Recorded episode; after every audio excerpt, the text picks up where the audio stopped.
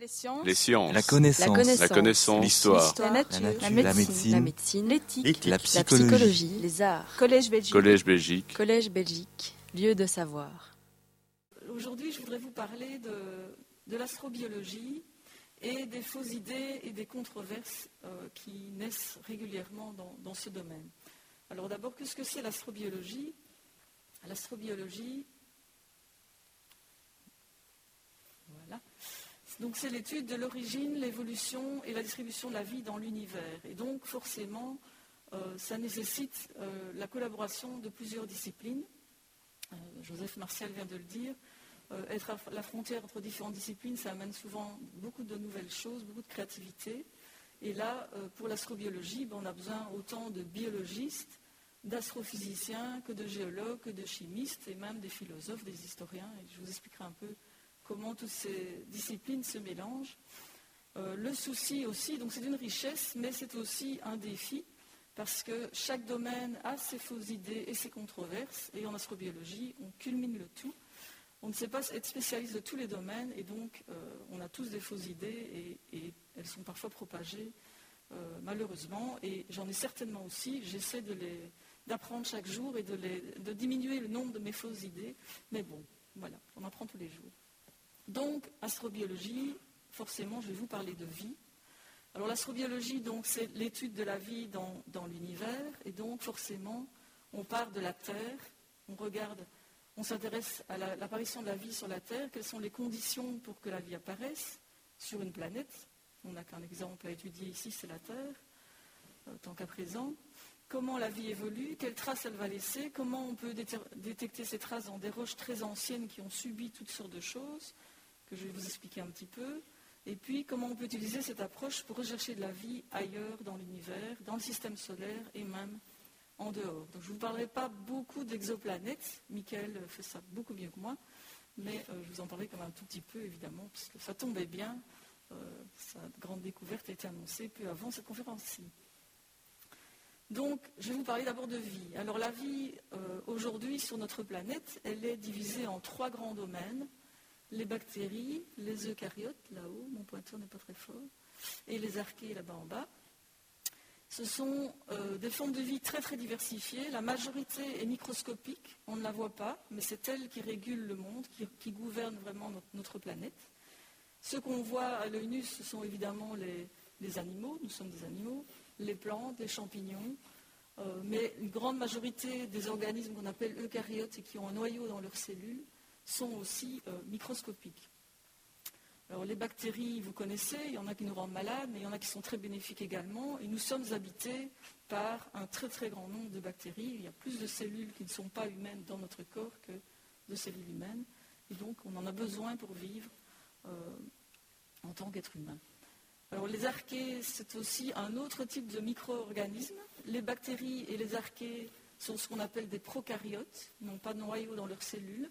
Ils ont une architecture cellulaire relativement simple, ce que vous voyez ici en bas euh, à gauche. Euh, par contre, euh, leurs métabolismes sont très complexes et grâce à ça, ben, ces micro-organismes ont pu coloniser toute la planète, même dans les habitats les plus improbables, alors que les eucaryotes ont une structure cellulaire plus complexe avec un noyau, des organelles, mais finalement le métabolisme est moins diversifié que celui des bactéries et des archées. Donc ça, c'est la vie qui existe maintenant. Alors nous, on s'intéresse à l'origine et à l'évolution de la vie pour essayer de comprendre comment la vie a pu apparaître sur la Terre et est-ce que c'est possible qu'elle apparaisse ailleurs. Alors voilà, euh, sur ce schéma, vous voyez le T, donc c'est le temps. On, a une flèche qui part de la formation de la Terre il y a 4 milliards 568 millions d'années. Jusque maintenant, la ligne noire, c'est le temps zéro. Et les trois domaines que je viens de vous montrer, ben, ils sont là au temps zéro, donc c'est ce qu'on voit qui vit maintenant. Ces trois domaines que vous voyez représentés ici contiennent toute une diversité, avec toutes, sortes de branches d'organismes différents, qui certains ont disparu, les pointillés, d'autres existent, d'autres peuvent être tracés jusqu'à un ancêtre commun qu'on appelle Lucas. Lucas, c'est le Last Universal Common Ancestor. Donc c'est le dernier ancêtre commun ou l'ancêtre commun le plus récent des trois domaines qui existent maintenant. Donc Lucas, c'est déjà quelque chose de complexe, ce n'est pas la première forme de vie. Ça, c'est déjà une, fausse idée qui passe parfois dans la presse notamment. Lucas n'est pas l'origine de la vie, c'est déjà une population de cellules complexes. Avant Lucas, on a certainement eu toute une évolution et toute une diversification de la vie cellulaire. Et avant ces premières cellules, on, est passé de l'origine de la vie à ces premières cellules avec toute une étape euh, de complexification de molécules chimiques vers la vie. Alors pour aborder ces problèmes d'origine, on peut euh, y aller de deux façons. On peut partir de la vie actuelle et descendre le plus possible dans le temps jusqu'à Lucas ou même avant. Et donc ça, c'est le chemin que les biologistes vont suivre. Les biologistes regardent le génome des organismes actuels et c'est eux qui vont construire ces arbres avec des ordres d'embranchement. Les géologues, les paléontologues ou les géochimistes vont pouvoir reconstituer des traces de vie anciennes qui n'ont pas nécessairement des ancêtres, des descendants actuels. Ils vont pouvoir dater les roches dans lesquelles on trouve ces signatures de vie et mettre des dates sur ces branches. Et ils vont également reconstituer les environnements dans lesquels ces formes de vie vivaient et permettre de descendre jusqu'à Lucas et peut-être même avant. Ils vont aussi permettre de reconstituer l'évolution de la planète pour voir à partir de quand la vie a pu apparaître sur notre planète. Alors si on fait le chemin dans le sens inverse, on part de molécules chimiques simples et on va vers les premières cellules, la, vie. Euh, on peut alors euh, utiliser la voie des astrophysiciens qui vont nous dire comment les éléments chimiques se forment dans les étoiles, comment les systèmes planétaires se forment, quel type de planètes on trouve autour de quel type d'étoiles, euh, est-ce qu'elles sont rocheuses, est-ce qu'elles ont une atmosphère, quelle lune glacée autour d'autres planètes? Euh, la chimie euh, va également s'intéresser à la formation de, ces molécules vers des molécules plus complexes. Et la biologie plus théorique, ici, va s'intéresser à euh, l'évolution des premiers codes génétiques avant le code que nous avons dans nos cellules.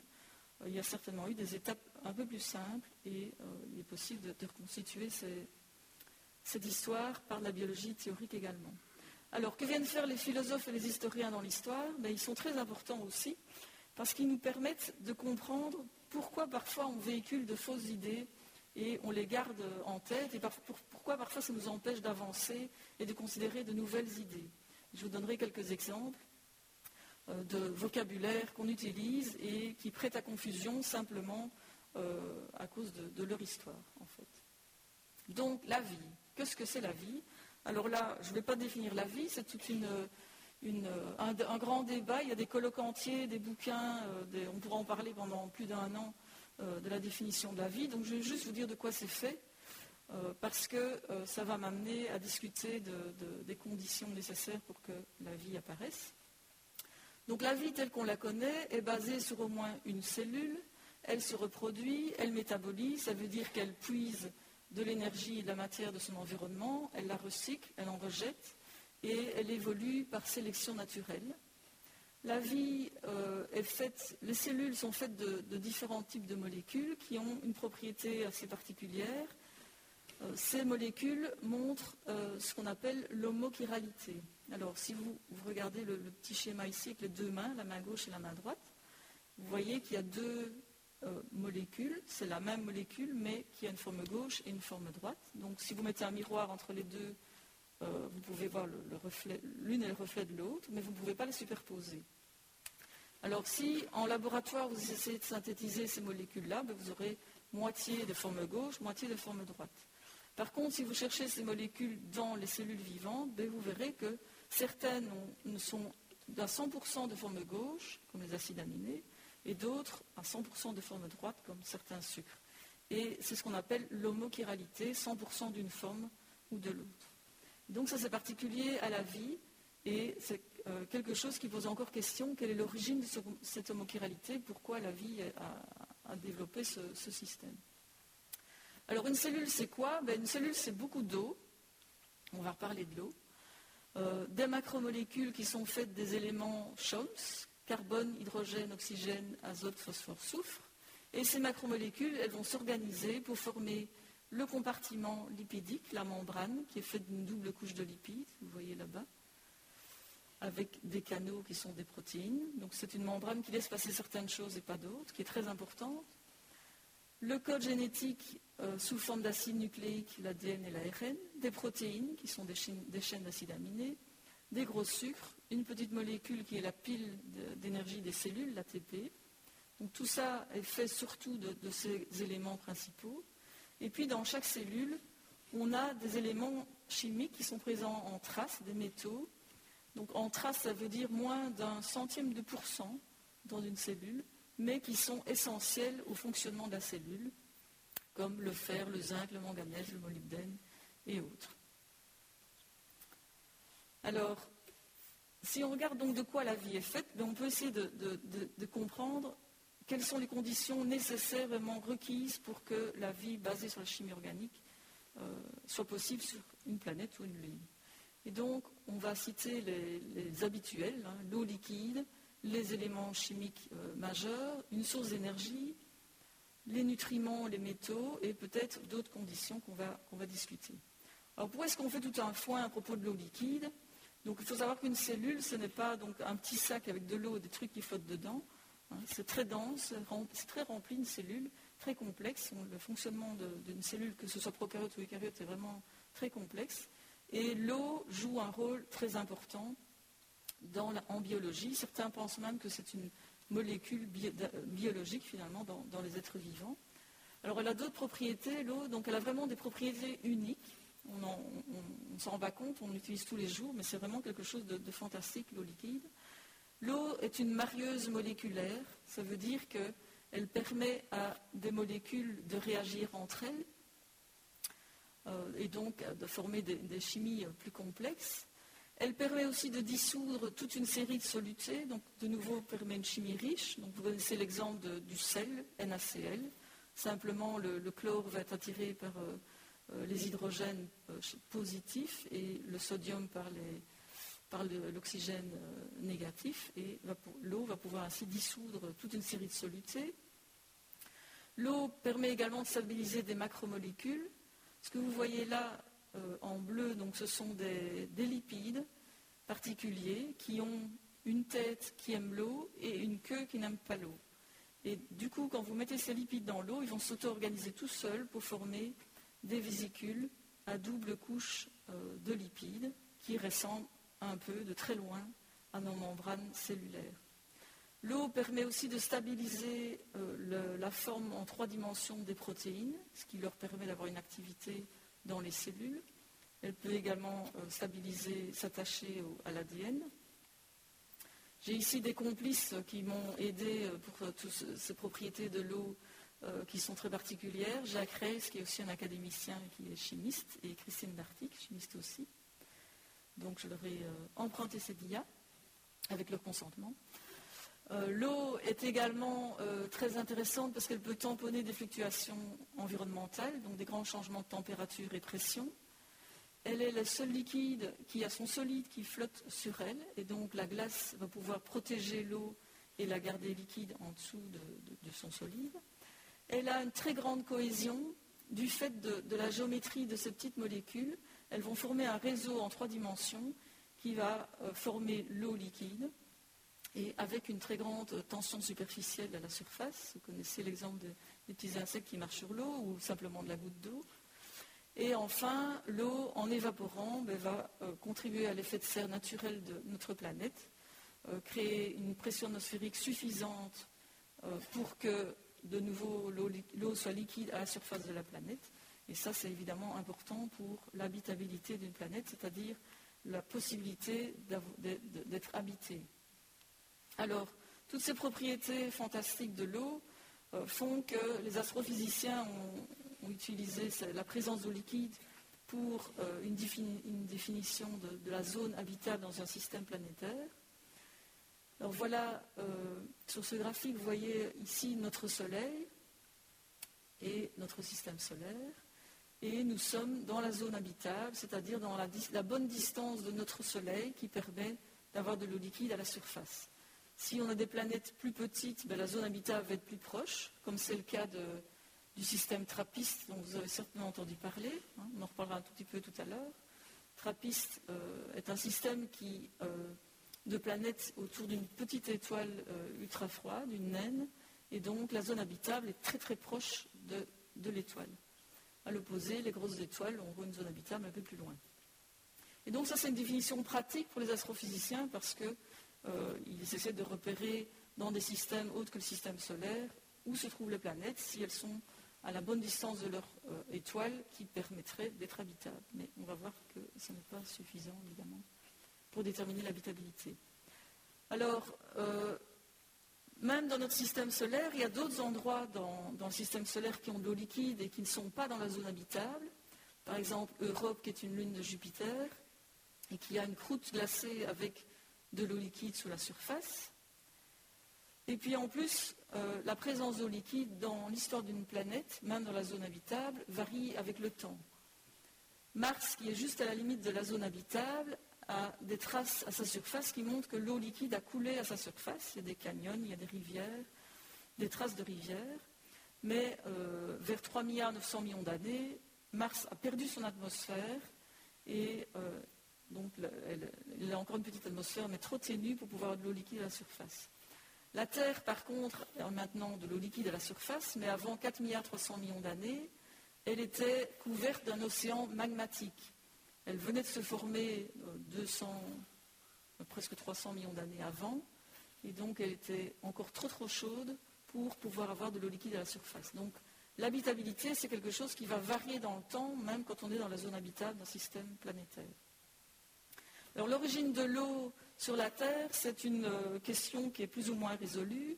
Euh, en faisant des analyses chimiques des océans, de l'eau des océans et de certaines météorites et de comètes, on s'est rendu compte que la majorité de l'eau de, la Terre vient d'un type de météorite qu'on appelle des chondrites carbonées, peut-être un tout petit peu de comètes, mais peut-être pas plus que 10%, et également du dégazage de, de la Terre.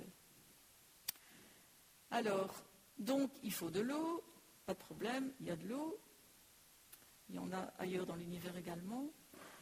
Il faut aussi la chimie organique. La vie est basée sur la chimie organique. Alors, c'est ici qu'on va parler d'une première euh, fausse idée ou confusion historique. Euh, un message donc, euh, que je voudrais que vous reteniez quand vous quittez cette salle, c'est que la chimie organique n'est pas la biochimie. Organique n'est pas synonyme de biologique. Et bien souvent, dans le langage courant, on confond encore, et même dans les cours et même certains scientifiques, comme je vous montrerai.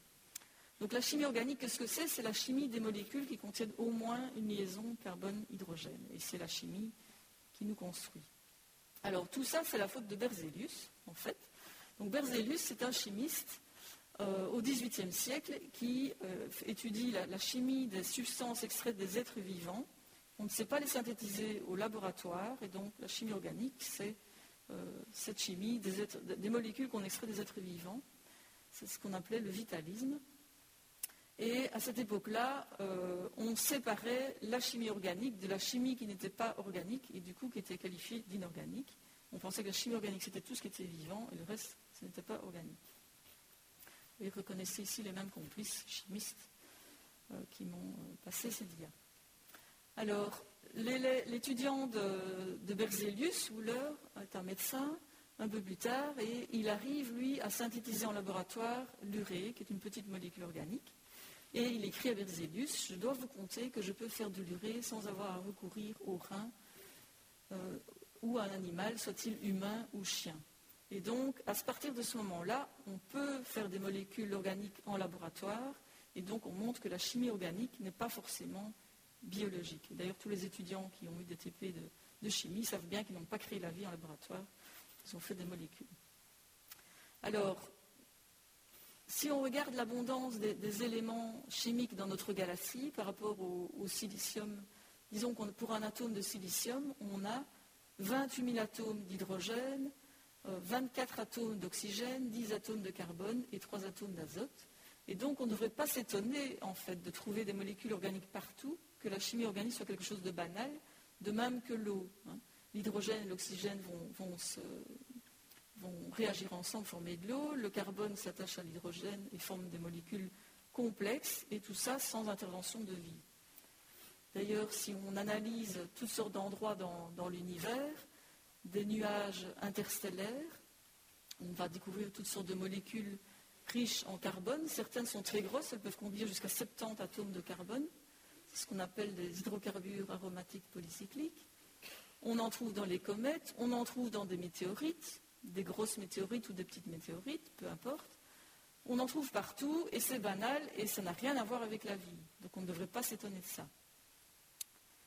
Mais c'est quand même une fausse idée qui perdure. Voilà euh, un astronome qui écrit en 93 euh, les astronomes euh, ont découvert une vaste diversité de molécules organiques dans le, dans le, milieu interstellaire. On est donc mené à la conclusion inatteignable, oh, indiscutable, merci, je plus traduire en anglais, que la vie doit être commune dans l'univers, dans le cosmos.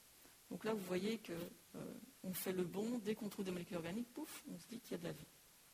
Alors, ce n'est pas le seul. Ici, euh, voilà, encore euh, un autre extrait d'un article publié par l'Institut de, physique. Des composés complexes organiques, un des marqueurs principaux de la vie basé sur le carbone, sont, on, pense qu'ils viennent des organismes vivants, mais une nouvelle recherche qui, a été développée par les physiciens à Hong Kong, publiée dans le journal Nature, euh, suggère que les composés peuvent être synthétisés dans l'espace même si la vie n'est pas présente, en 2011. Hein. C'est donc 183 ans après que Wheeler ait synthétisé l'urée en laboratoire. Encore un extrait, puis bon, je ne vais pas vous montrer tous les extraits qui existent parce qu'ils continuent, il y en a des récents et ça continue toujours. Ici, la euh, de la NASA trouve un nouveau type de, molécules organiques dans la mission Stardust. Certains hydrocarbures aromatiques polycycliques, dont je parlais tout à l'heure, euh, contiennent aussi de l'oxygène et de l'azote. Et donc, euh, d'après ces scientifiques, des analyses continues de ces, matières célestes peuvent nous apporter de, nouvelles choses, de nouvelles découvertes sur l'évolution du Soleil, ses planètes et même possiblement sur l'origine de la vie. Et ça, c'est quelque chose qu'on voit régulièrement. Dès qu'on trouve des molécules organiques sur des comètes ou ailleurs, on fait le lien avec l'origine de la vie alors que ça n'a rien à voir. On ne devrait pas s'étonner de nouveau de trouver des molécules organiques dans l'univers. Alors, pour faire le lien avec l'origine de la vie, mais voilà un autre personnage génial et d'importance historique en sciences, c'est Darwin. Darwin, on le connaît pour la théorie de l'évolution par sélection naturelle, mais il a aussi réfléchi à l'origine de la vie. Et en 1871, il écrit une lettre à un ami botaniste qui dit ceci. Euh, donc je vous lis la, partie en vert. Hein. Donc on pense souvent, on, pourrait penser que dans un petit lac d'eau tiède, avec toutes sortes d'ammonia, de sel phosphorique, de lumière, de chaleur, d'électricité et de carbone, un composé protéiné était formé chimiquement prêt à subir des changements plus complexes. Et donc, lui fait le lien euh, entre euh, l'évolution, la complexification de la matière, de la chimie organique, vers la vie. La, vie n'apparaît pas magiquement, euh, c'est une transition de, la matière vers la vie. Alors, Oparine écrit un bouquin en russe en 1924 qui s'appelle L'origine de la vie, et lui développe cette idée D'abord, nous trouvons du carbone déparpillé sous forme d'atomes séparés dans les atmosphères d'étoiles rouges.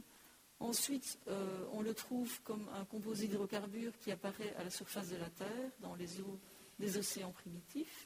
Ces substances forment des composés de plus en plus complexes, des protéines et des substances similaires apparaissent. Elles acquièrent une structure de plus en plus complexe et améliorée, et finalement se transforment en premiers êtres vivants. De nouveau, l'idée d'une transition graduelle entre euh, la chimie et la vie. Alors, euh, des expériences très célèbres ont été réalisées par Stanley Miller dans les années 60 euh, et qui ont montré que, de fait, la chimie organique pouvait se faire très facilement dans des conditions de terre primitive sans avoir nécessairement besoin d'apport de météorites, par exemple. Alors, donc Stanley, à l'époque, est un jeune doctorant dans le labo du Ray à San Diego, en Californie. Et euh, il a envie de travailler sur ça, sur l'origine de la vie. Et Uray lui dit, OK, tu as six mois pour faire ça, si ça ne marche pas, tu fais autre chose pour ton doctorat. Et donc il construit un système assez simple pour essayer d'imiter ce qui se passait sur la Terre primitive. Il a ici une flasque avec de l'eau, du méthane et de l'ammoniac. Donc ça, ce sont les océans primitifs. Il va chauffer ce, liquide. Ça se transforme en vapeur et ça arrive ici dans un compartiment qui est l'atmosphère primitive. Cette atmosphère primitive reçoit des éclairs, des étincelles électriques. Et puis, il y a un système de, de refroidissement qui va condenser la vapeur et en faisant tourner ce système pendant un petit temps, il va découvrir qu'il y a une espèce de dépôt brunâtre dans le fond du tube qui se, qui se dépose tout doucement. Il va l'analyser et il va trouver des sucres, des acides aminés, des bases, des acides carboxyliques, des choses qu'on trouve dans les cellules. Et donc ce qu'on appelle les molécules prébiotiques, les briques de la vie, peuvent être formées dans des conditions relativement simples. Alors, cette expérience a été réalisée dans toutes sortes de conditions d'atmosphère réductrice, avec beaucoup de méthane, et puis d'atmosphère plus oxydante, avec du CO2. Et euh, quand on met dans l'expérience des minéraux qui contiennent du fer réduit, on peut produire ces molécules même dans une atmosphère oxydante, ce qui était euh, un soulagement pour euh, Stanley Miller. Stanley Miller a développé cette ses premières expériences a eu un succès terrible, il a publié un papier dans Science, il était très célèbre. Et puis, euh, il était un peu moins reconnu parce qu'on s'est rendu compte que l'atmosphère primitive n'était peut-être pas aussi réduite et ses expériences ne marchaient pas bien. Et puis, ses élèves, euh, Antonio Lascano et Jeffrey Bada, qui ont maintenant euh, un âge respectable, ont continué les expériences avec des conditions de terre primitive un peu plus plausibles et, et ça marche aussi. Et il l'a appris juste avant sa mort, donc c'était une belle histoire. Pour la petite histoire aussi, ce système a été reproduit et se trouve euh, à l'université de Namur. Vous pouvez demander à Amand Lucas qui se trouve dans cette salle et qui s'est intéressé à, ce problème et qui a refait l'expérience. Euh, nous avons aussi une, nouvelle copie à l'université de Liège dans la galerie de l'évolution, si ça vous dit de, de voir ça en vrai. Voilà, parenthèse. Alors, on a aussi besoin d'énergie pour de la vie. Donc, j'ai parlé d'eau liquide, de chimie organique. Euh, chimie organique, finalement, ça se fait partout dans l'univers sans intervention de vie. Ça peut se faire sur des conditions de matière primitive aussi et former des molécules qui nous intéressent pour l'origine de la vie.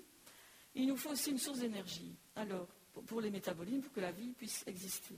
Alors, si on regarde la diversité de la vie actuelle, mais la vie actuelle, donc voilà les trois domaines dont je parlais tout à l'heure, les bactéries, les eucaryotes et les archées, la vie a développé toutes sortes de stratégies pour utiliser les ressources de notre planète au maximum, dans tous les habitats possibles. Alors les sources d'énergie qui peuvent être utilisées, c'est soit la lumière, soit des réactions chimiques. Et les sources de matière, c'est des molécules organiques ou des molécules inorganiques. Avec ces euh, différentes stratégies, il y a vraiment une grande diversité de métabolismes et les organismes vont utiliser toutes sortes d'éléments comme le soufre, l'azote, le phosphore euh, et d'autres choses pour, euh, pour, survivre et pour vivre. vous voyez des couleurs différentes dans, ces domaines.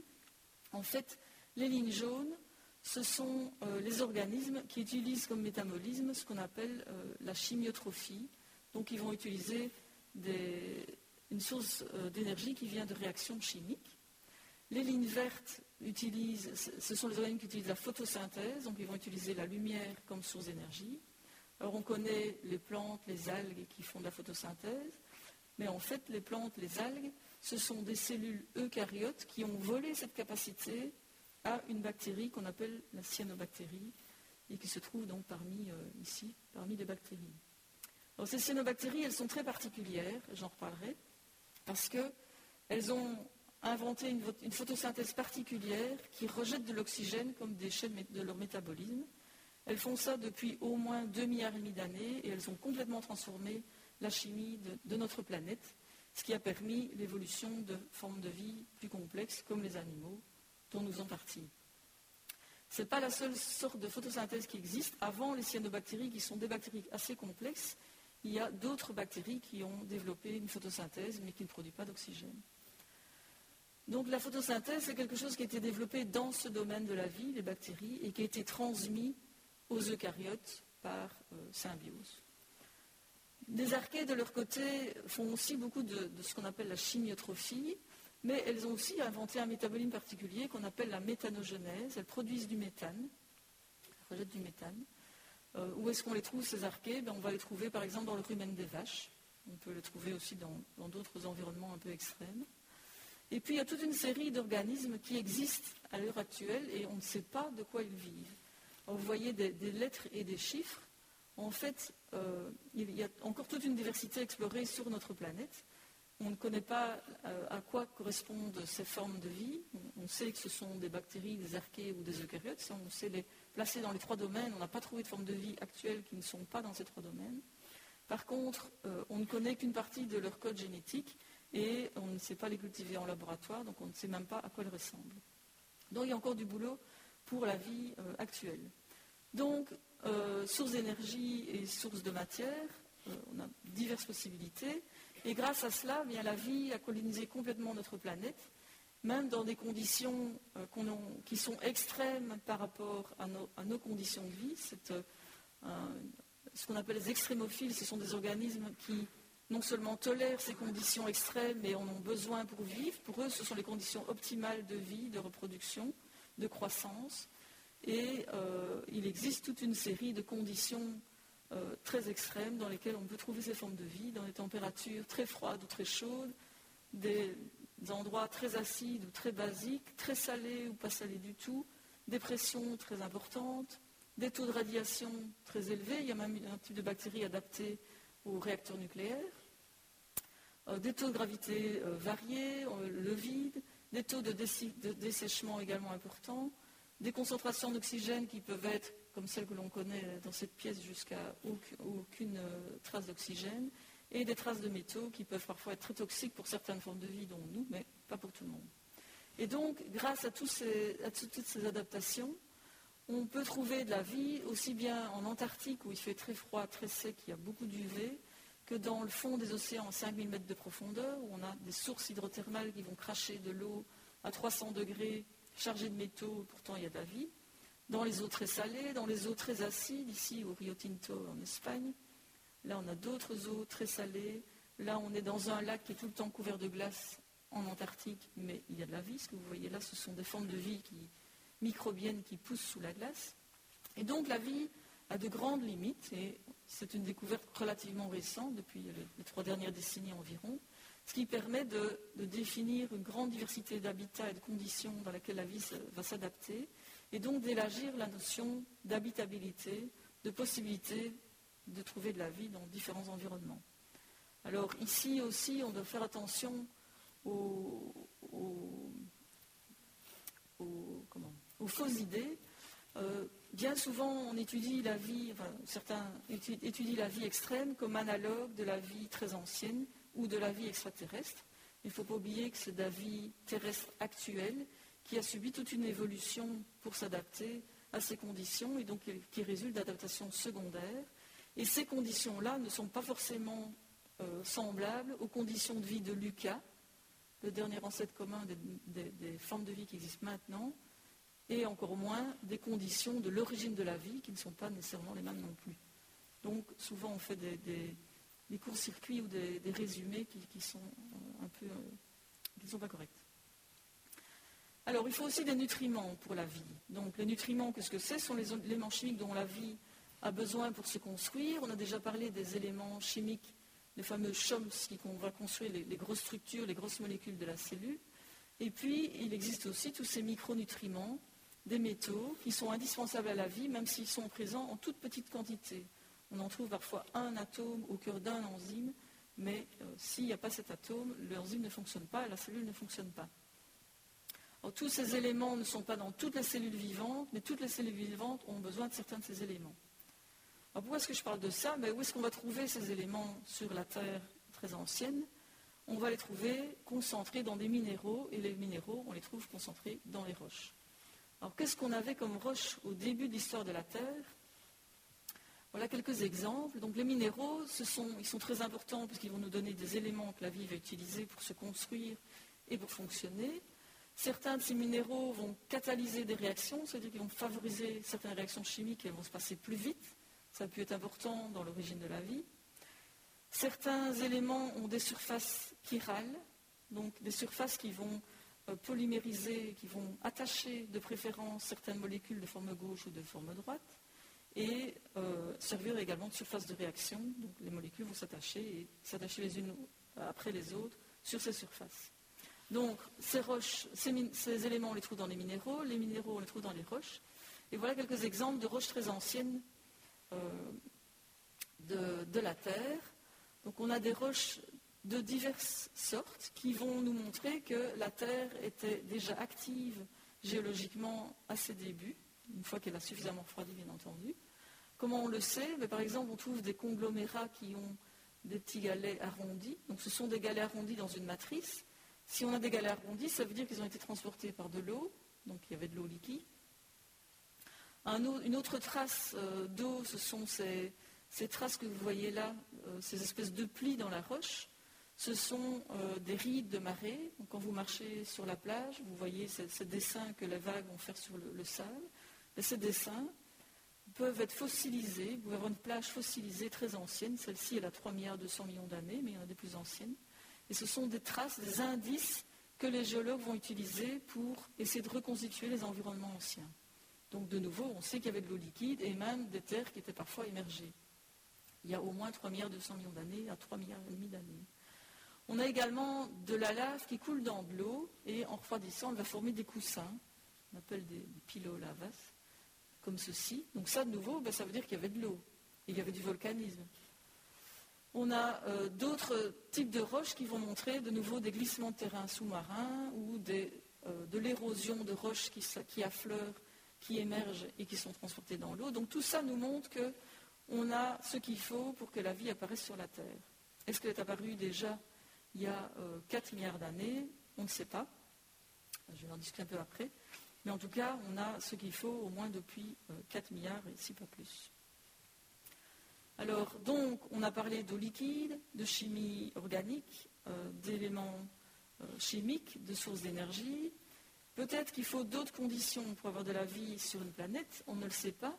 En tout cas, notre planète, la seule, sur, laquelle on, la seule sur laquelle on soit sûr qu'il y ait de la vie, est très particulière. C'est une planète active géologiquement, donc elle a euh, une surface faite de plaques qui bougent et euh, le mouvement de ces plaques va causer la formation de chaînes de montagnes, des volcans, l'ouverture ou la fermeture d'océans, euh, toutes sortes de phénomènes géologiques qui sont importants parce qu'ils permettent de créer des reliefs rocheux. Ces reliefs vont être érodés par les rivières et l'érosion va amener tous ces éléments dans les océans et donc euh, rafraîchir la, concentration en nutriments que la vie va utiliser. Euh, ces, processus géologiques vont également créer toute une diversité d'habitats que la vie peut coloniser. Et ils vont également créer des gaz, du CO2, du méthane, euh, toutes sortes de gaz qui vont aider à construire l'atmosphère et à la maintenir. cette atmosphère épaisse, elle permet à notre planète d'avoir de l'eau liquide à la surface et donc d'être habitable sur de longues échelles de temps, de milliards d'années. Un autre phénomène qui permet peut-être aussi de maintenir cette atmosphère et de le protéger, c'est le fait qu'on ait un champ magnétique autour de la Terre. Et ce champ magnétique, il est dû au fait que la Terre, c'est un peu comme un oignon avec différentes couches qui s'emboîtent les unes dans les autres. Et au centre, on a un noyau qui a une partie liquide et une partie solide. Alors la Terre tourne sur elle-même, ça crée une dynamo qui va créer ce champ magnétique, qui va créer une magnétosphère qui protège notre atmosphère de l'érosion par les vents solaires.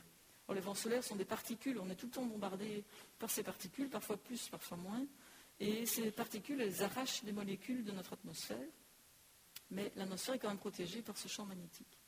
On a aussi un gros satellite, une grosse lune, elle est vraiment grosse par rapport aux autres lunes, et euh, elle résulte de la collision d'un gros corps qu'on appelle Théa avec la Terre, tout au début de son histoire. Et cette lune, euh, maintenant qu'elle est là, elle aide euh, la Terre à être stabilisée sur son axe d'inclinaison. Si elle n'était pas là, ben, la Terre pourrait osciller beaucoup plus, et ça, ce ne serait pas bon pour le climat et l'habitabilité de la Terre. Donc, est-ce qu'il faut ça sur une planète pour, avoir, pour être habitable et pour que la vie apparaisse? On n'en sait rien. Euh, sur Mars, par exemple, euh, Mars a aussi une activité géologique, il y a des volcans énormes, il y a toutes sortes de choses qui se passent, il y a de l'érosion également, il y a de l'eau qui coule, il y a toutes sortes de choses, mais Mars n'a qu'une plaque. donc Mars a eu un champ magnétique à ses débuts, a eu une atmosphère avec de l'eau liquide à la surface, mais elle a ensuite perdu ce champ magnétique, perdu cette atmosphère, et maintenant il n'y a plus d'eau liquide à la surface. L'eau, elle est juste sous forme de vapeur ou sous forme de glace. Donc Mars n'est plus habitable à l'heure actuelle. Donc finalement, euh, si on résume l'histoire de notre planète, pour voir un peu quand la vie a pu apparaître sur la Terre, on voit qu'avant 4 milliards 300 millions d'années, la Terre était inhabitable. Alors comment on sait, comment on sait ça? Mais en fait, on n'a pas de roches de cette période-là. Les roches les plus vieilles datent d'environ 4 milliards d'années. Mais on a des zircons, des petits minéraux microscopiques qui, euh, qui sont plus vieux que les, plus vieilles roches. En fait, ils sont très résistants.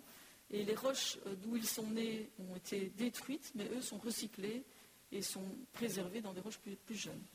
Alors on peut les dater par toutes sortes de, moyens. J'ai d'ailleurs une chercheuse dans la salle qui, fait ça, dans le labo. C'est sa spécialité de dater les, zircons, entre autres. Et euh, ça permet donc de savoir quand ces zircons ont été formés. Alors pourquoi est-ce qu'on veut savoir ça? Mais en fait, euh, ces zircons contiennent toute une série d'informations. Ce sont des minéraux microscopiques, mais ils permettent, grâce à différentes analyses qu'on peut faire sur ces minéraux, euh, de savoir qu'il y avait de l'eau liquide il y a environ 4 milliards 300 millions d'années. Il contient des inclusions d'autres minéraux qui montrent qu'il y avait une, certaine croûte euh, à la surface de la Terre. Et donc, il suggère qu'à partir de 4 milliards 300 millions d'années, la Terre était habitable. Pas forcément habitée, mais habitable. Donc, à partir de 4 milliards 300 millions d'années, il y a de l'eau, il y a la croûte océanique en tout cas, euh, donc des habitats possibles. Alors, euh, entre 4 milliards et 3 milliards 900 millions d'années, on a un bombardement intensif de météorites qui va frapper la Terre et qui a pu embêter la vie qui, serait déjà apparue ou pas, on n'en sait rien. Comment on sait que ça s'est passé? Quand on regarde la surface de la Lune euh, ou de Mars ou de Mercure, qui sont pas loin, on voit toutes sortes de cratères on a pu dater certains cratères et euh, reconstituer la fréquence des impacts et voir qu'il y, a eu un épisode très important à cette époque-là. Sur la Terre, on n'en trouve pas de traces parce que la Terre, étant une planète très active, remodèle sans cesse sa surface et a perdu la trace de, ses impacts. Et puis, euh, à partir de 3 milliards et demi d'années au moins, on a des traces de vie qu'on peut comparer à des, à des, ancêtres de vie actuelle. Et donc, ça veut dire que la vie était là il y a au moins 3 milliards et demi d'années, et donc probablement avant. Alors si on résume sur euh, ce petit schéma les, sites possibles d'origine de, la vie et les sources d'énergie que la vie a pu utiliser, je vous ai résumé ici un peu toutes les hypothèses. Euh, donc la vie et la chimie prébiotique peut utiliser l'énergie électrique, l'énergie lumineuse, l'énergie thermique, la chaleur, l'énergie de réaction chimique, dont des réactions redox, des réactions d'échange d'électrons, on voit là-bas, euh, à droite, à gauche pour moi, à droite pour vous, euh, l'hypothèse de Darwin, donc un petit lac d'eau tiède sur une île volcanique qui émerge. Euh, donc on a une chimie qui peut se complexifier et apparaître et peut-être donner la vie là, peut-être avec l'aide d'argile. Les argiles sont des minéraux particuliers qui ont une structure en feuillet, comme vous voyez là, et qui ont toutes sortes de petits compartiments de trous avec des, des métaux qui peuvent se piéger, des charges positives et négatives, et tout ça peut aider à faire des molécules de plus en plus complexes, et peut-être la vie. Des battements de marée peuvent euh, induire des cycles de dessèchement et d'humidification, qui peuvent aussi aider à polymériser des molécules, à former des molécules de plus en plus grandes. Dans d'autres euh, milieux émergés, on peut avoir des sources hydrothermales, un peu comme au Yellowstone, vous avez des, geysers et des sources d'eau chaude, euh, ou en Turquie, vous avez toutes sortes de petites piscines comme ça d'eau chaude. Tout ça, ça fait des petits bassins qui sont peut-être propices à une chimie euh, intéressante. On a évidemment la soupe, euh, l'océan, dans lequel toutes les molécules qui se forment peuvent euh, se, rencontrer et former des, choses plus complexes, bien qu'elles soient fort diluées là, donc ce n'est pas évident. Et puis, on a les hypothèses qui favorisent une origine chaude de la vie dans des sources hydrothermales très profondes, les fumeurs noirs, ou très chaudes, ou un peu moins chaudes, les fumeurs blancs. Et là aussi, on a toute une chimie complexe qui peut se former avec, euh, certains hypothétisent, une des premières formes de vie qui vont se former dans des trous, dans des pores, au sein de minéraux, et euh, mener ainsi à la vie. Et donc, vous voyez qu'on ne sait pas encore comment la vie a pu apparaître, et en fait, on ne le saura jamais. Euh, pourquoi? Mais Parce qu'on n'a pas de, de roche de cette période-là, on n'a pas de traces préservées de cette période-là. Ce qu'on peut faire, c'est imaginer des scénarios possibles et tester ces hypothèses en laboratoire, et c'est ce que les chercheurs font, mais on ne saura jamais exactement ce qui s'est passé. Ce n'est pas pour ça que c'est magique, ça s'est passé de façon naturelle et graduelle, et on n'a pas encore bien cerné où et comment. Et donc il reste des grandes questions. Hein. Qu'est-ce qui est apparu d'abord? Les protéines ou l'ARN, l'ARN ou l'ADN, les membranes ou le code génétique, le métabolisme, ou le comportement ou le code, ou tout en même temps? Et donc, il y a des scientifiques qui, testent ces différentes hypothèses. Alors, qu'est-ce qu'on comprend quand même? On comprend l'origine des briques de la vie. On a vu qu'on peut en trouver euh, dans des météorites, mais on n'a même pas besoin de ça. On peut en former dans des expériences de type Stanley Miller ou d'autres euh, conditions. L'origine de l'eau n'est plus un problème non plus. Ça vient surtout du dégazage des météorites. On peut euh, faire des expériences avec des lipides simples et voir que dans de l'eau, ils vont former spontanément des vésicules avec une double membrane lipidique qui ressemble de très loin à nos membranes biologiques. Et donc, des membranes à double couche de lipides peuvent s'auto-organiser toutes seules. Il y a des gens qui font des, des expériences là-dessus. On peut également former des petits peptides, donc des mini-protéines. Les acides aminés vont s'attacher les uns aux autres. Et on peut former les nucléotides, les nucléotides, c'est ceci, ça vous rappelle vaguement vos cours de, bio euh, de secondaire. Donc les nucléotides, ce sont les briques de l'ARN et de l'ADN. Hein. donc ils contiennent un phosphate, un sucre et une base. Il y en a différents types. Et leur agencement va former notre code génétique. Et euh, cette découverte-là, elle ne date pas très longtemps. Hein. les, chercheurs essayaient de former ça de façon spontanée en laboratoire, ça ne marchait pas.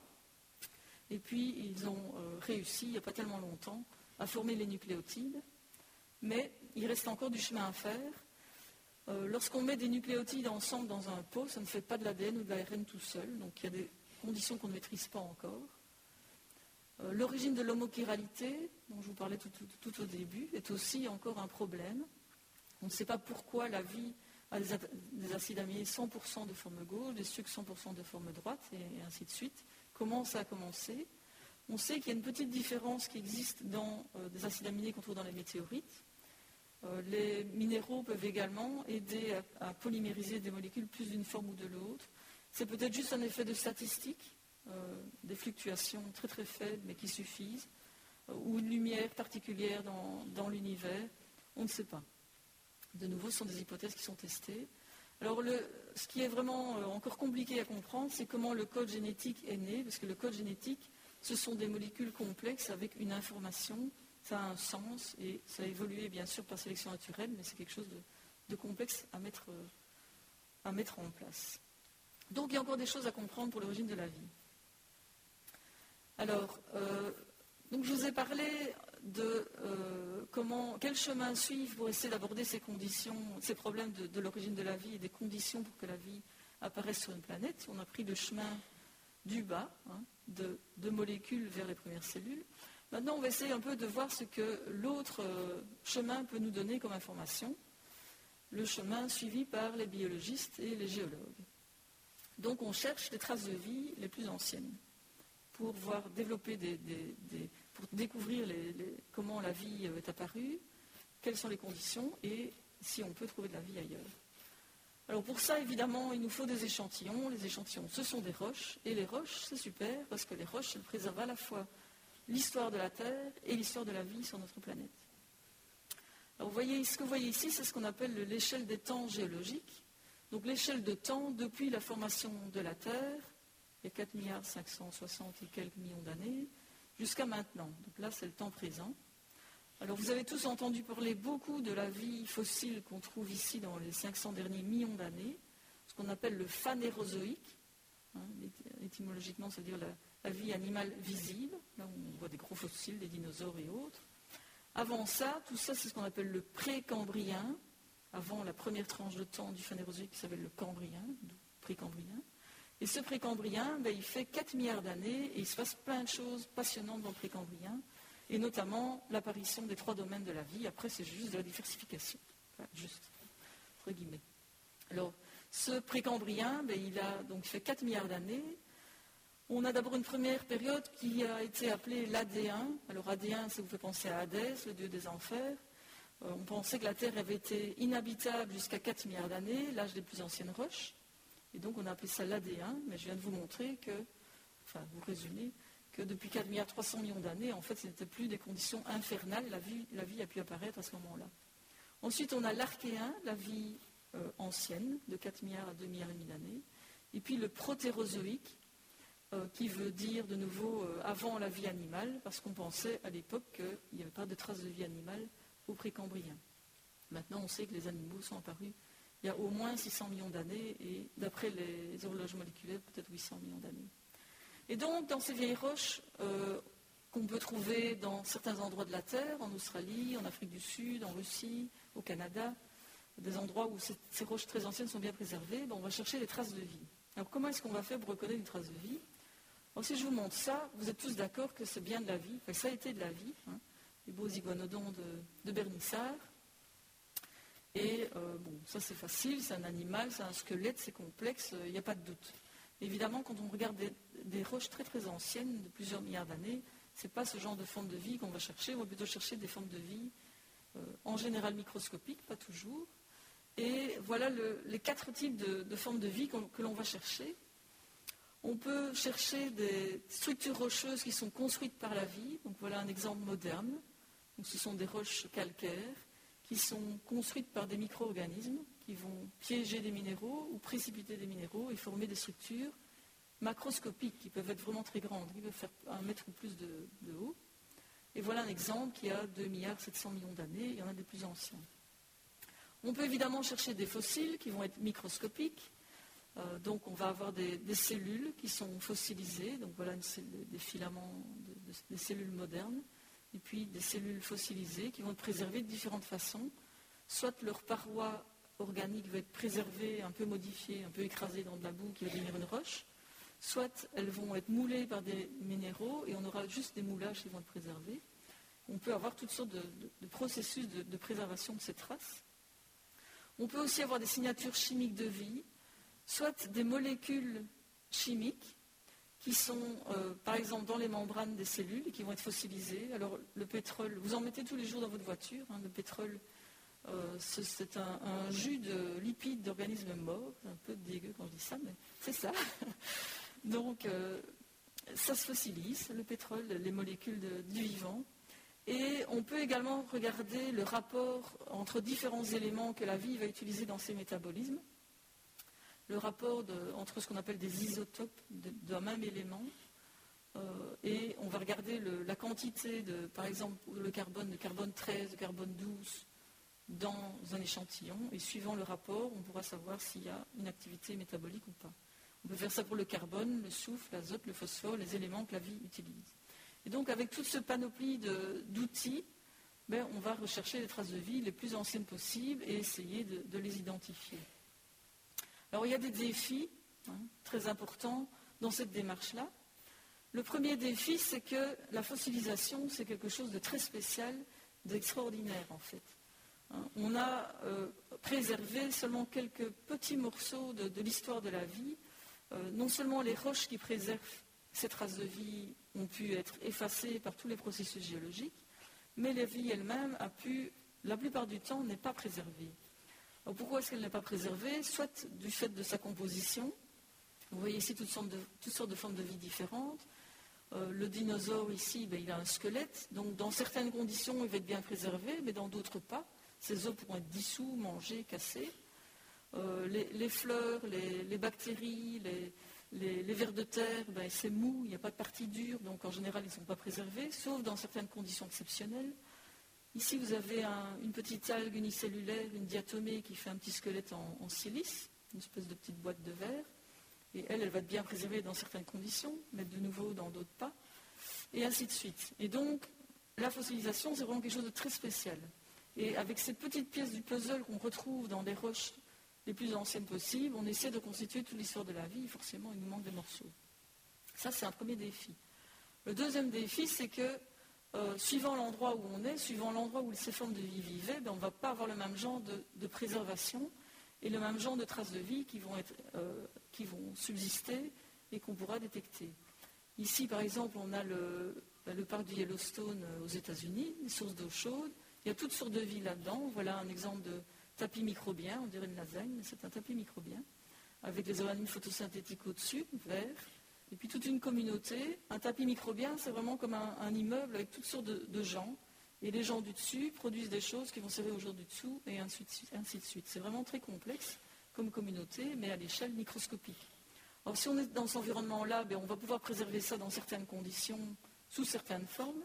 Par contre, si on est en Antarctique, ici, on est au bord d'un lac en Antarctique, et les espèces de gros morceaux que vous voyez là, ce sont aussi des tapis microbiens qui sont très étendus. Il n'y a pas d'animaux qui les mangent là-bas, donc ils peuvent euh, bien se développer.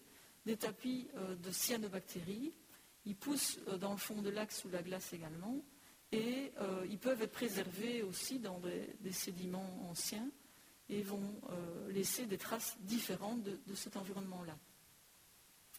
Là, vous voyez une collègue biologiste, Annick Wilmot, qui est la spécialiste de, ces tapis de cyanobactéries polaires et qui va de temps en temps en Antarctique pour les étudier. Et donc, étudier les formes de vie qui vivent dans ces environnements-là et la façon dont ils sont préservés, c'est intéressant pour pouvoir ensuite détecter ce genre de vie dans des roches plus anciennes. Donc ça, c'est un défi aussi. Alors, un autre défi, ce sont les processus géologiques qui vont parfois euh, effacer, écraser, cuire, euh, chauffer les roches et euh, transformer les traces de vie et parfois complètement les faire disparaître. vous voyez ici des roches plissées, pour ceux qui habitent à Tilf, euh, vous avez déjà tous vu le, beau pli qu'il y a le long de la route. Hein. Ce sont des roches calcaires, c'est dur pourtant, mais ça a été plissé euh, sous la terre. Et ça, évidemment, ça transforme les traces de vie éventuelles qui sont posées dans ces roches. Il peut y avoir des transformations beaucoup plus importantes que ça, qui vont exercer une pression très importante et qui vont chauffer tellement les roches que les traces de vie éventuelles qui sont dedans vont disparaître. Alors tout ça, c'est dû à quoi? Ben, C'est dû à simplement l'empilement des roches les unes au-dessus des autres, ou euh, la collision de, plaques tectoniques qui vont former des chaînes de montagnes. Euh, il y a toutes sortes de phénomènes géologiques qui vont, causer ce genre de transformation. ce que vous voyez là, ce sont des cellules fossiles microscopiques qui ont des âges différents. Euh, changent de couleur. Et ici, ça fait environ une centaine de microns, donc un dixième de millimètre de diamètre. Ce sont des cellules, donc c'est de la matière organique. La cellule était une petite boule en trois dimensions, mais ici elles sont plissées parce qu'elles ont été aplaties dans de la boue et préservées dans de la boue qui est devenue une roche. Alors pour les étudier, on les extrait de la roche euh, et euh, on peut ainsi les étudier euh, de plus en détail. Et vous voyez qu'elles ont des couleurs différentes simplement parce qu'elles ont subi une histoire différente et elles ont été de plus en plus chauffées Ici, vous avez une, cellule d'un milliard d'années qui est magnifiquement préservée, une de 1 milliard, en fait, ça veut dire 600 millions d'années, celle-là. Et puis ici, 3 milliards 200 millions d'années, elle est presque noire, il n'y a presque plus que du carbone dans, les parois. Or, ici, il se fait que la maturité thermique augmente avec l'âge, mais ce n'est pas toujours le cas. Hein. Euh, là, on est à un milliard d'années en Mauritanie. Euh, si vous regardez des roches, des fossiles de, de 400 millions d'années en Belgique, ils vont être noirs, ils ne sont pas comme ça. Donc tout dépend de l'histoire géologique de l'endroit qu'on étudie. Et on va évidemment faire attention à ça quand on cherche des, traces de vie anciennes.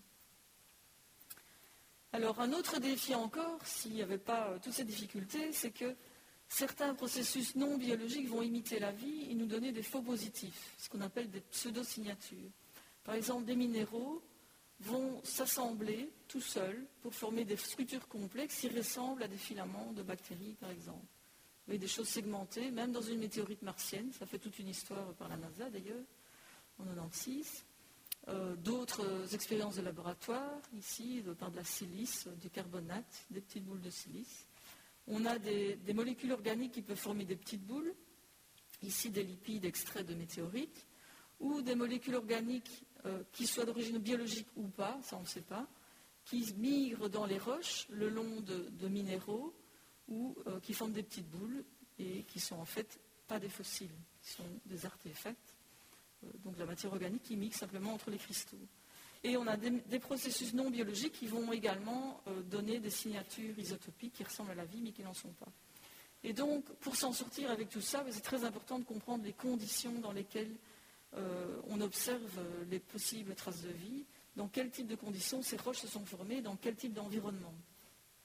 Vous avez sans doute vu, enfin pour ceux qui s'intéressent à ça, récemment il y a eu une publication sur des traces de vie possiblement, possiblement de 3 milliards 700 millions d'années à même plus que 4 milliards d'années, dans des roches qui ont été très très transformées, qui sont très vieilles.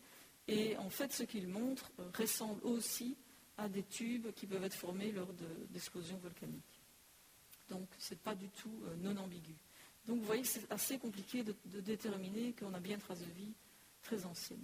Alors, comment est-ce qu'on fait? Ben, on, on, doit employer toute une euh, série de démarches. D'abord, à l'échelle macroscopique, donc soit on étudie des roches qui affleurent, soit on fait des sondages sous la surface. Donc, ce que vous voyez là, ce sont des carottes de roches qu'on va prélever sous la surface de la Terre parce que le, climat ne les a pas euh, altérées, elles sont bien préservées, ou les roches qui nous intéressent, par exemple ceux-ci sont des roches de 3 milliards et demi d'années, ben, elles se trouvent sous la surface.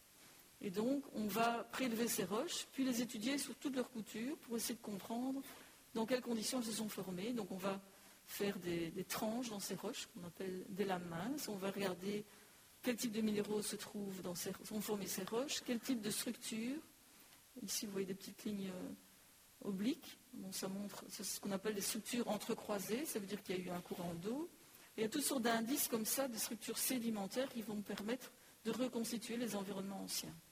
Et puis, on va essayer de dater ces roches avec toutes sortes de méthodes. On va faire des mesures pour voir si, à l'époque où ces, sédiments se sont déposés, il y avait de l'oxygène dans l'eau ou pas, dans l'atmosphère. On va évidemment essayer de chercher des fossiles. Donc on voit là qu'ils sont extraits de la roche. Et ça, ce sont des fossiles notamment qu'une personne ici dans l'Assemblée euh, euh, a extrait de ces roches. elle est très précieuse, elle travaille vraiment très bien dans le laboratoire. Euh, toute, cette approche, donc, elle nécessite de nouveau une diversité d'expertise. J'ai la chance d'être accompagnée d'un groupe de jeunes et moins jeunes qui, qui, sont vraiment des pros qui se démènent dans le labo et qui vont chacun être experts d'un aspect de cette recherche pour vraiment essayer de comprendre à quel type de vie on a affaire. Est-ce que c'est de la vie? Quel type de vie? Dans quel environnement ça vivait? Comment ça a été préservé? Quel âge ça a? En gros, c'est ça. Et donc, on fait ça avec toute, une série euh, d'instruments. Et cette démarche-là, c'est la même démarche que l'on va euh, utiliser pour rechercher des traces de vie sur Mars, par exemple, sur la Mars ancienne. J'en parlerai un peu plus loin. Alors, en géologie, donc, on utilise un principe euh, très souvent qui s'appelle l'actualisme. Donc, on regarde ce qui se passe dans la nature actuelle et on compare avec la nature ancienne pour interpréter ce qu'on voit. Donc, ici, voilà une plage moderne, mais voilà une plage de 2 milliards d'années ici. Tout à l'heure, je vous ai montré une plage de 3 milliards 200 millions d'années. Donc grâce à ces indices, c'est vraiment comme une enquête judiciaire. Hein. On a des indices et on va pouvoir reconstituer les environnements anciens pour voir si c'est plausible de trouver de la vie dans ce genre d'environnement et aussi quel type de vie et comment il devrait être préservé. Alors, encore un défi, une fois qu'on a des, traces de vie avérées, des fossiles, mais qu'est-ce que c'est comme type de vie? Est-ce que ce sont des eucaryotes, des bactéries, des archées, autre chose? Parfois, ce n'est pas évident de, le dire. Euh, donc, vous voyez ici toutes sortes de fossiles préservés de façon différente. Il y a des fossiles qui, ont toujours la matière organique de départ, leurs parois. Ce sont des parois cellulaires qui sont fossilisées telles quelles, mais qui ont été modifiées. Il y a des fossiles qui sont, euh, donc ceux-là sont plissés, ils ont aplati dans de la boue qui est devenue une roche. Celui-là, là-bas, il a été préservé en trois dimensions parce qu'il a été traversé par de l'eau riche en silice, donc il a été euh, momifié, si vous voulez, en trois dimensions. Il y a des organismes déjà très anciens qui faisaient des petits squelettes en, utilisant des minéraux. Et donc, on peut trouver ces petites écailles microscopiques déjà dans des roches de 800 millions d'années environ. Euh, on a vers la fin du précambrien, donc entre vers 600 millions d'années, on va trouver des premières formes de vie animale avec des espèces de tubes calcaires ou euh, des animaux, des impressions d'animaux sur euh, le sédiment. Bref, on a des algues macroscopiques également. Donc on a toute une diversité de vie et maintenant le défi c'est qu'est-ce que c'est comme type de vie? Est-ce que c'est un, est-ce que ce sont des éléments de ces trois domaines ou est-ce que ce sont des formes de vie qui sont des ancêtres de ces formes de vie-là, forcément, si elles viennent de roches plus anciennes, mais qu'on replace dans ces trois domaines, ou est-ce que c'est même plus ancien que Lucas? Parfois c'est assez difficile de le dire. Donc, souvenez-vous, les trois domaines de la vie, c'est le, sommet de l'iceberg ici, mais c'est juste ce qui existe maintenant. une notion aussi qui est importante à, comprendre, c'est que tout ce qui existe maintenant est aussi évolué. Donc une bactérie est aussi évoluée que nous. Être plus ou moins évolué, ça ne veut rien dire, puisque l'évolution, c'est l'adaptation à ces conditions de vie. Il y a des différences en complexité, mais on est aussi adapté que les autres formes de vie qui vivent maintenant. Et l'évolution continue. L'évolution n'est pas finie. Elle, a commencé avec la vie et elle continue encore, bien entendu. Et donc, notre souci, bon, voilà, on a des traces de vie anciennes. Est-ce qu'on est euh, dans les lignes euh, rouges épaisses ici, ou est-ce qu'on est dans des petits points qui sont là, ou même les petits points sur le côté? Parfois, ce n'est pas facile euh, à dire. Alors, il faut aussi se, se mettre dans l'idée que lorsqu'on essaie de reconstituer l'histoire de la vie, on le fait avec quelques lignes. Donc on a les formes de vie qui existent maintenant, tout en haut de la figure, quelques branches qu'on essaie de, reconstruire jusqu'à Lucas, l'ancêtre commun, mais ce n'est qu'une petite partie de l'histoire. Et en fait, on avait tout un buisson ou euh, même un, corail de la vie, comme Darwin l'a appelé. Et euh, ceci pour dire que la vie, on a l'impression qu'il y a un sens, une direction vers des choses plus complexes, mais pas forcément. Nous, on regarde l'histoire du, haut, là, du temps zéro, euh, et on regarde vers, le bas dans le temps. On voit que le sommet, et on reconstruit des chemins, mais il y a eu plein de chemins différents possibles. Et de nouveau, l'évolution, ça s'explique. Donc l'évolution a du sens, mais il n'y a pas forcément de sens à l'évolution. Ça, ça permet parfois de, se repositionner un peu dans l'art de la vie. Nous ne sommes que un petit truc là sur une petite branche euh, sur l'arbre de la vie dans tout l'écosystème terrestre euh, qui existe aujourd'hui et qui découle de, tous ses ancêtres.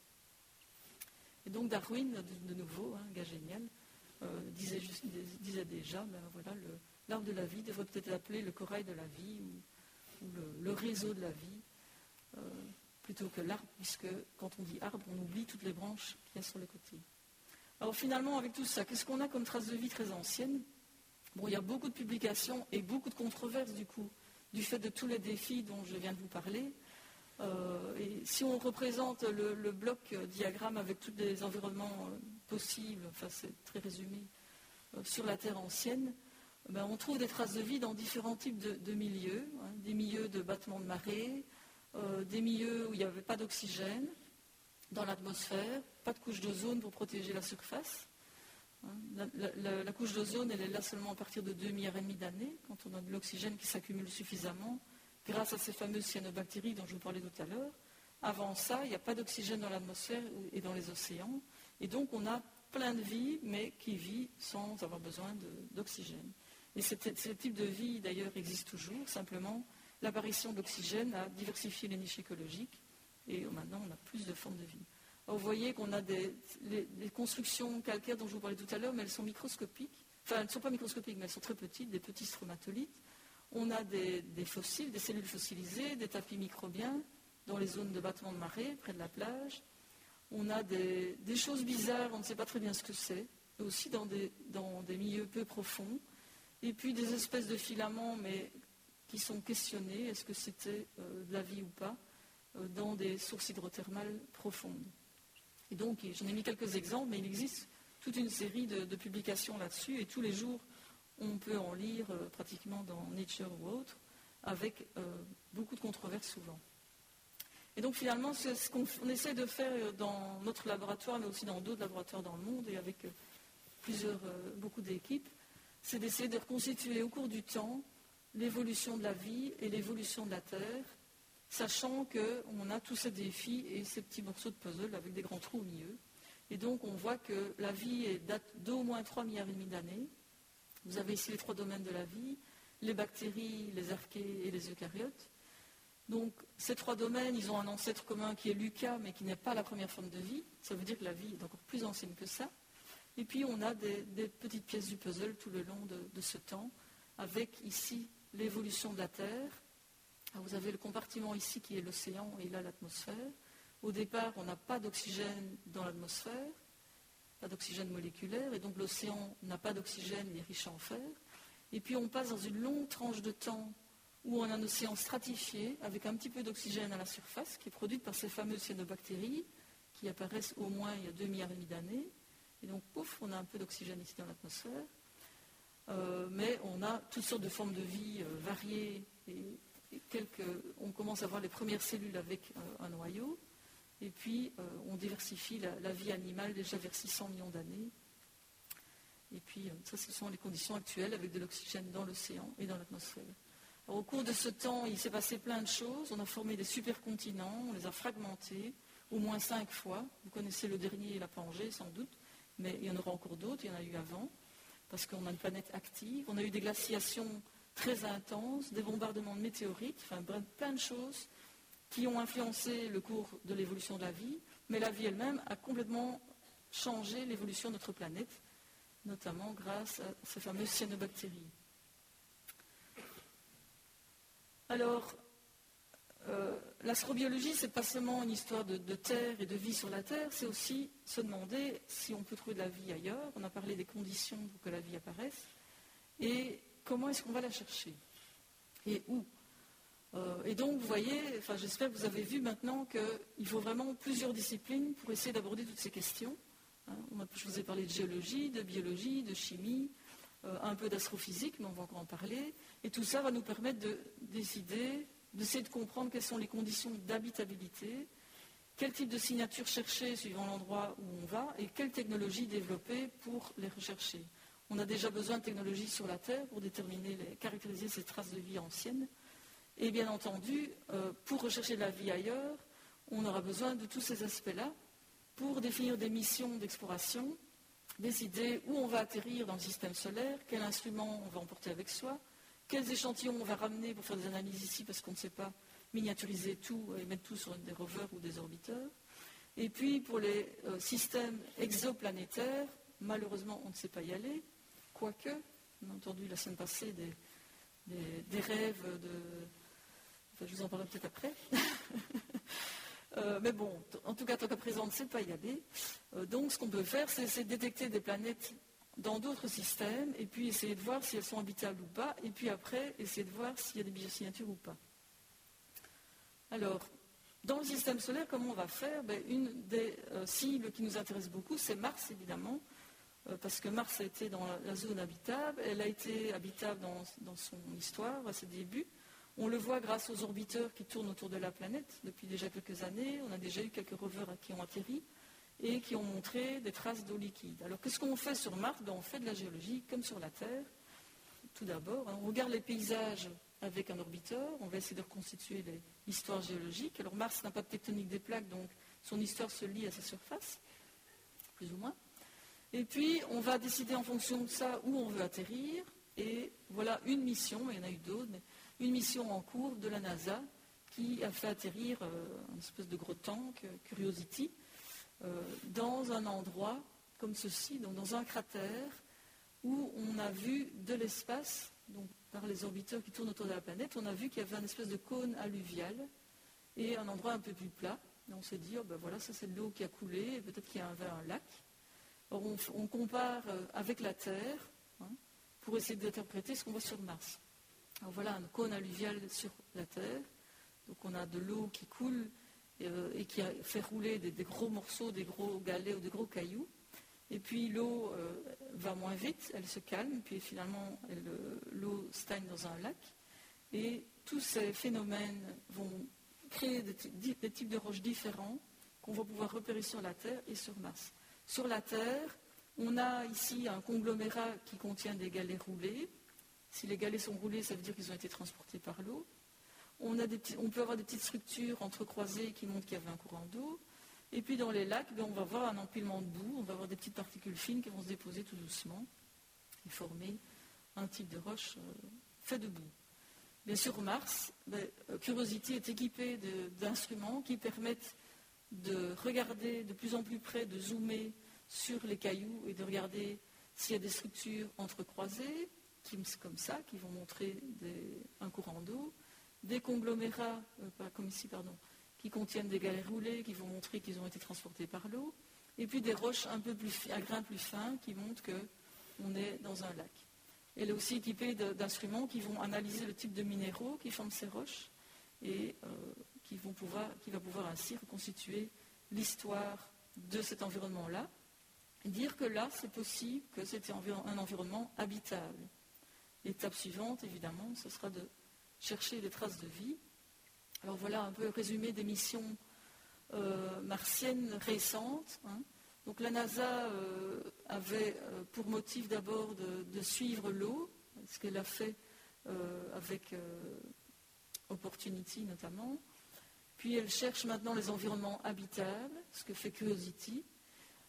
les orbiteurs essaient aussi de reconstituer l'histoire de Mars. Alors on a des orbiteurs de la NASA, mais aussi de l'ESA bien sûr, qui ont donné toute une série d'informations, notamment Mars Express. Alors, euh, très récemment, on a une mission dont le PI est une femme, une Belge d'ailleurs, Anne-Karine Vandel. Elle est impliquée dans cette mission qui, euh, TGO, qui est un instrument qui va analyser l'atmosphère de Mars pour euh, confirmer la détection de méthane et essayer de comprendre son origine.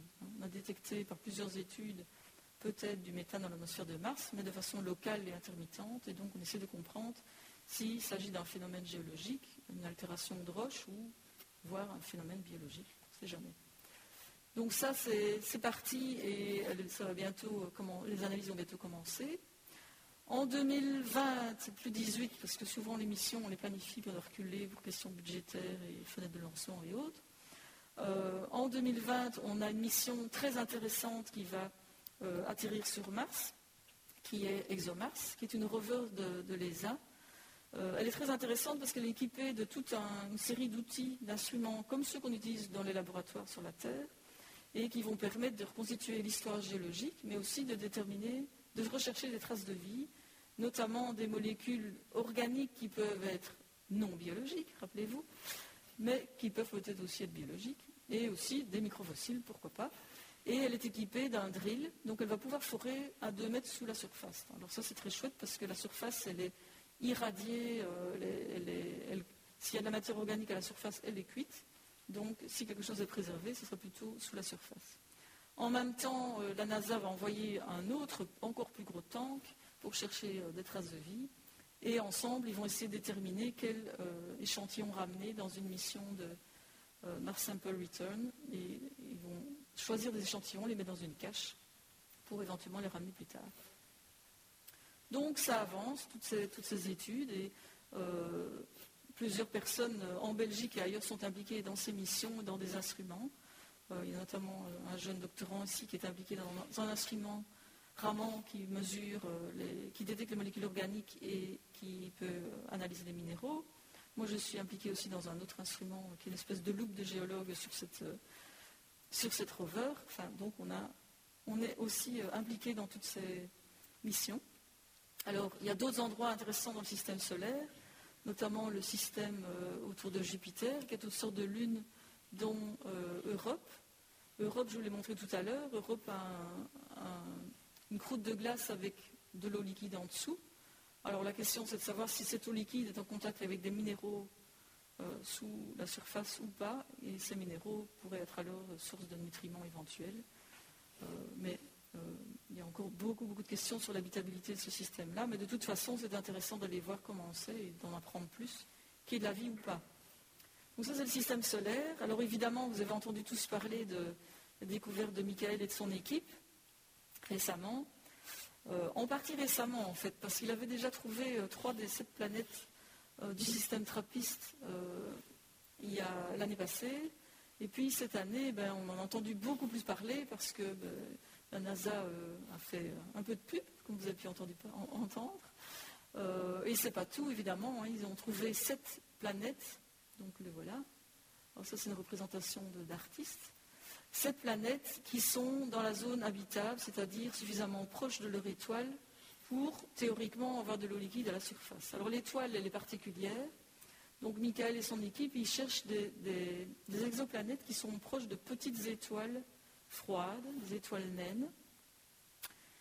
Euh, et donc elles sont moins brillantes. Et donc, c'est plus facile, entre guillemets, de détecter des exoplanètes, puisqu'ils vont les détecter par des méthodes de transit. Donc quand la planète passe devant l'étoile, la lumière de l'étoile diminue un petit peu, mais vraiment un tout petit peu. Hein. Et ils vont mesurer ça, et c'est comme ça qu'ils ont euh, détecté cette planète grâce à un instrument qui s'appelle TRAPPIST. Alors ça, c'est le petit clin d'œil euh, euh, bien belge. Ils ont des, instruments qui s'appellent TRAPPIST dans un projet qui s'appelle Speculos. Comme ça, la Belgique est connue dans le monde entier. Hein. Et d'ailleurs, je trouve qu'à ce sujet, l'ULG, qui fête ses 200 ans cette année, on aurait dû en profiter pour hein, renommer une bière à, son, à son image. Mais bon, c'est peut-être une bonne idée pour euh, Liège Créative, etc. Euh, donc, euh, ces télescopes trappistes, donc trappiste, c'est pas juste une bière, hein, donc ça veut dire Transiting Planets and Planetesimal Small Telescope. Ils en ont mis un au Chili, ils en ont un maintenant au Maroc, et ils ont également bénéficié d'heures d'observation avec un télescope de la NASA qui, est dans l'espace. Et donc, ils ont pu faire vraiment des découvertes très intéressantes et découvrir que ces planètes ont une masse de type terrestre. Et donc, elles ont une masse euh, qui ressemble ici, voilà, voilà les masses par rapport à la Terre. Je ne sais pas si vous voyez d'où vous êtes. Donc la Terre c'est 1, il y en a des plus petites, il y en a des un peu plus grandes, mais c'est euh, entre 0,4 et, et 1,40, disons. Donc ça ressemble, à la taille de la Terre, euh, ce qu'il y a, c'est qu'elles sont très proches de leur étoile, donc elles sont très probablement euh, loquées sur leur étoile. Ça veut dire qu'elles ont toujours la même face. Elles tournent autour de l'étoile, mais elles ont toujours la même face. Donc ça, ça veut dire que le climat n'est pas évident. Il y a un côté qui est froid et un côté qui est chaud. Alors ça peut euh, être... bon, la question maintenant, c'est est-ce qu'elles sont habitables ou pas, ces planètes hein? C'est la piste suivante. Il fallait les trouver. C'est une découverte extraordinaire et c'est déjà génial d'avoir découvert ce système. Et maintenant, le but suivant, c'est de savoir si elles sont habitables et puis après, euh, s'il y a euh, de la vie. Alors, comment est-ce qu'on peut savoir si elles sont habitables? Ben, Il ne suffit pas qu'elles soient proches de l'étoile et de taille euh, terrestre. Ça ne veut pas dire nécessairement qu'elles sont rocheuses. Donc, il faudrait qu'elles soient rocheuses pour qu'on ait des minéraux. On en a besoin, je vous ai dit tout à l'heure. Il faut évidemment qu'il y ait une atmosphère pour qu'elles soient habitables, surtout si elles sont de fait bloquées comme ça sur leur étoile et qu'il euh, y a un côté qui est tout le temps froid, un côté qui est tout le temps chaud. S'il y a une atmosphère suffisamment épaisse, on peut imaginer de vivre euh, à l'équateur, enfin à la limite euh, entre le côté chaud et froid de cette planète, pour avoir de l'eau liquide à la surface, ce qui n'est pas évident. Il faudrait que cette eau liquide soit en plus en contact avec des minéraux. Il faut également avoir des taux de radiation qui ne sont pas trop importants. Or, ce type d'étoile émet pas mal de, rayons X UV, entre 30 et 50 fois plus que la Terre. Mais de nouveau, si l'atmosphère est suffisamment épaisse, ça va peut-être.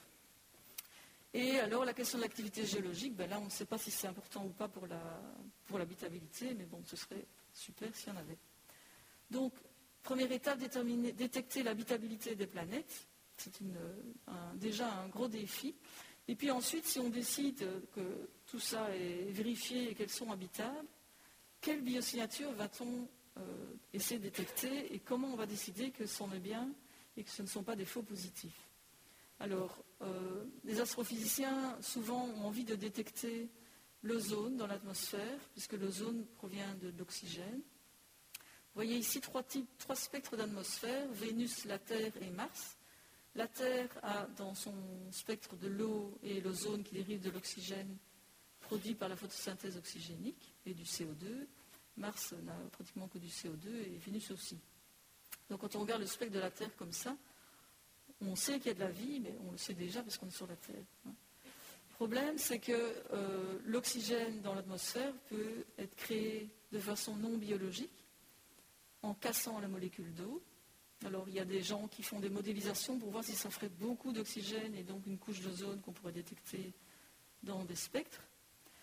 Euh, un autre plus gros problème pour moi, euh, c'est que la photosynthèse oxygénique sur la Terre est faite par des cyanobactéries qui sont des bactéries complexes. Elles ont un métabolisme déjà complexe, plus complexe que d'autres bactéries qui utilisent la lumière comme source d'énergie.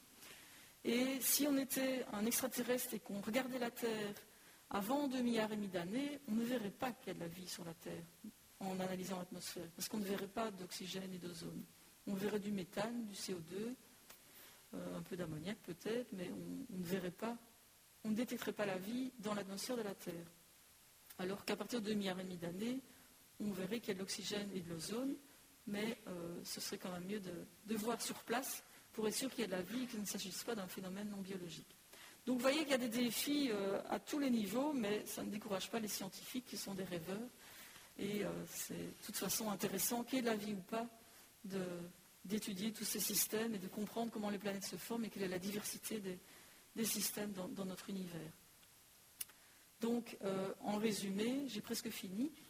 Euh, si on cherche E.T., et E.T. est probablement un microbe, hein, euh, si on compare avec l'histoire de, la, vie sur la Terre, vous voyez qu'il a fallu un certain temps pour que la vie soit détectable euh, par remote sensing, donc en regardant l'atmosphère des exoplanètes, je viens d'en parler. Avant ça, ben, la vie la plus probable, parce que les premières formes de vie sont probablement microscopiques et microbiennes avant d'être euh, euh, macroscopiques, et puis en plus technologiquement avancées. Donc cette forme de vie plus probable, même si on ne cherche pas exactement les, des bactéries, des archées, des eucaryotes évidemment ailleurs, on va chercher des formes de vie microbiennes des formes de vie qui laissent des traces et qui, des traces qui ne sont pas explicables par la chimie ou par la, physique. Euh, donc ceci, ce sont des formes de vie euh, les plus probables, mais malheureusement, on est obligé d'aller sur place pour les trouver. Hein. Et donc, euh, on va chercher des traces de vie fossiles, notamment sur Mars, c'est ce qu'on va chercher principalement. des traces de vie actuelles éventuellement, mais bon, il n'y a pas beaucoup d'endroits qui ont l'air très habitables pour l'instant dans le système solaire, mais de ce qu'on en sait, on ne sait pas encore tout, bien sûr. Et on va chercher euh, d'abord des traces d'habitabilité avec toutes les conditions dont je vous ai parlé. Et puis quand on cherche un peu plus loin que nous, en dehors du système solaire, ben là on, détecte des exoplanètes et on essaie d'étudier l'atmosphère. Ben de nouveau, on peut uniquement regarder d'abord l'habitabilité, ce qui est déjà un grand point, mais ensuite des biosignatures gazeuses qui ne sont pas évidentes, qui, ne sont, pas, euh, qui sont ambiguës. Et puis, euh, les formes de vie technologiquement avancées, c'est quelque chose de très très récent et il n'est pas du tout dit qu'ailleurs la vie irait dans ce sens-là.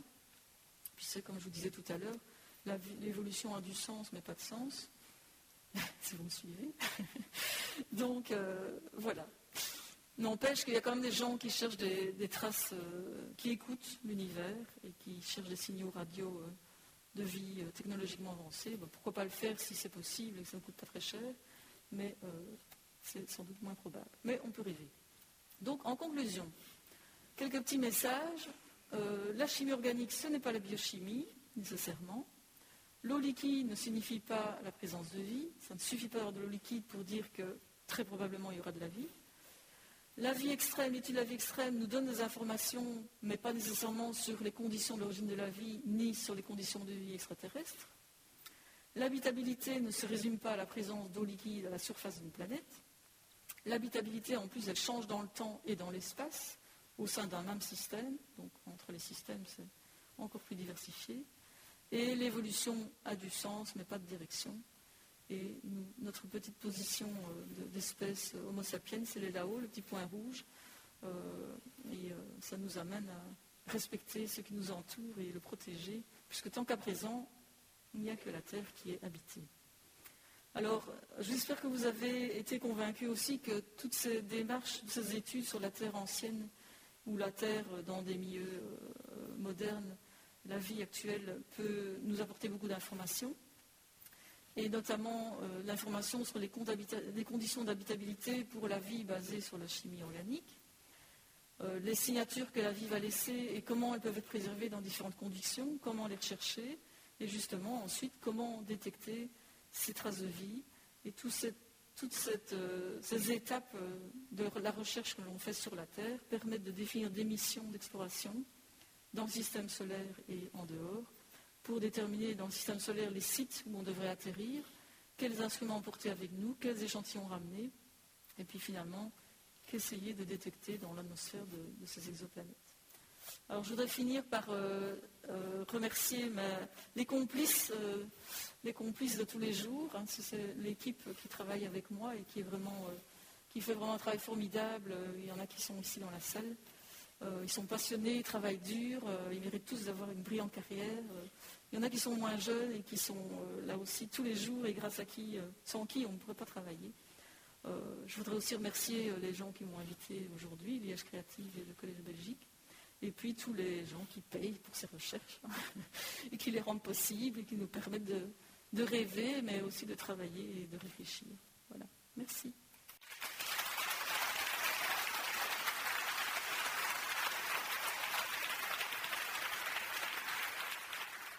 Les sciences, Les sciences. La connaissance. La connaissance. La. L'histoire. la nature, La nature, la médecine, médecine, la médecine, l'éthique, La la psychologie. psychologie, les arts, collège Belgique, Collège Belgique. collège Belgique, lieu de savoir.